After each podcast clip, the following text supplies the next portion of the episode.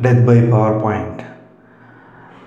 Written by K. Balakumar, narrated and adapt- adapted by Mukundan. Statistics for which we have no proof state that there are 300 million PowerPoint users in this world. They do about 3, 30 million presentations each day. About a million presentations are going on right now, and 99.9% of them are unbearable. Each person presentation has at least 5 people in the audience, so almost 5000 people are dropping dead every minute. Well, almost. Even healthy people at the beginning of a presentation land up in a state of coma by the 20th slide due to the unbearable presentations. Death by PowerPoint, DBPP in short, is really worse than the nukes. According to Peter Sweet from Norway, world's foremost expert on technology for homeland security, states that PowerPoint presentations are a new form of anesthesia and torture. In fact, as an interrogation technique, they fare much better than waterboarding. Mr. Sweet continues to argue that PowerPoint is like a loaded AK 47 because both have bullets in them and you can do very bad things on unsuspecting people. Taking a cue in New Delhi, the Union Home Ministry, in its con- continuing crackdown on the nefarious use of technology to deter terrorist operations, decided to clamp down on PowerPoint presentations all across the country.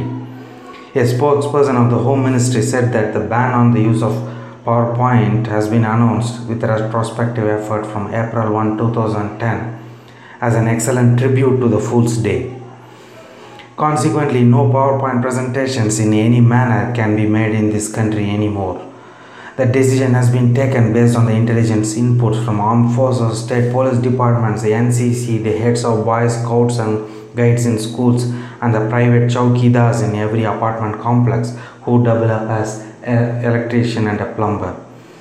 As a proof for such a ban, the official showed a video that was shocking to say the least. The video showed loads and loads of soldiers being, being taken in air ambulance to a hospital. The soldiers were taken critical after sergeant of the unit was presenting a 300 slide PowerPoint deck to the soldiers on an enemy combat plan.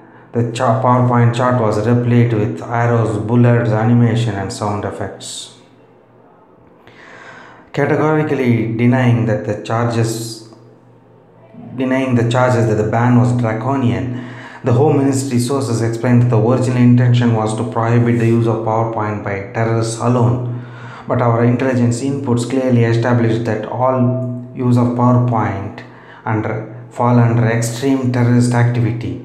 Anybody who has sat through meeting presentations will vouch for this Asked how the Home Ministry hoped to implement the ban, the official said a group of top ranked bureaucrats had recently made an emergency trip to Switzerland, Bali, Hawaii, South Africa, and Brazil to get a more international insight into the whole affair.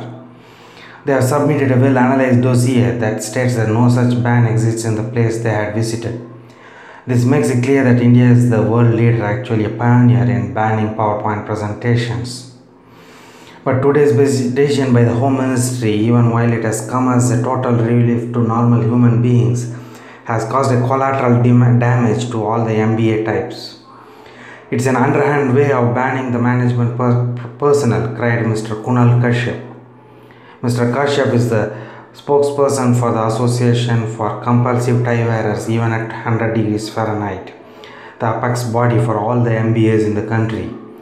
What are we to do now? We can't even explain our case to the Home Minister because we can't make any PowerPoint presentation. We can't make any presentation without the use of a PowerPoint, he had. According to a recent study by the McKinsey Group on management professionals, it had been found that a typical MBA spends at least 12 hours a day just preparing the slides for PowerPoint presentation to introduce themselves before making the actual PowerPoint presentation. The spokesperson also said that since the ban has been made with retrospective effect, we have to go back to our clients and make them suffer amnesia. There is a technical difficulty here, he said. For many of our clients are still in coma due to a present PowerPoint presentation and how do we make them amnesic. However, the Home Ministry is clear about all this. We are going to destroy every copy of PowerPoint in existence. It is an electronic waste of the worst kind, and we will be punishing the violators by sending them to Dale Carnegie public speaking classes. The hardcore serial offenders would be snatched of the right to use computers and instead would be handed over with typewriters. Thank you.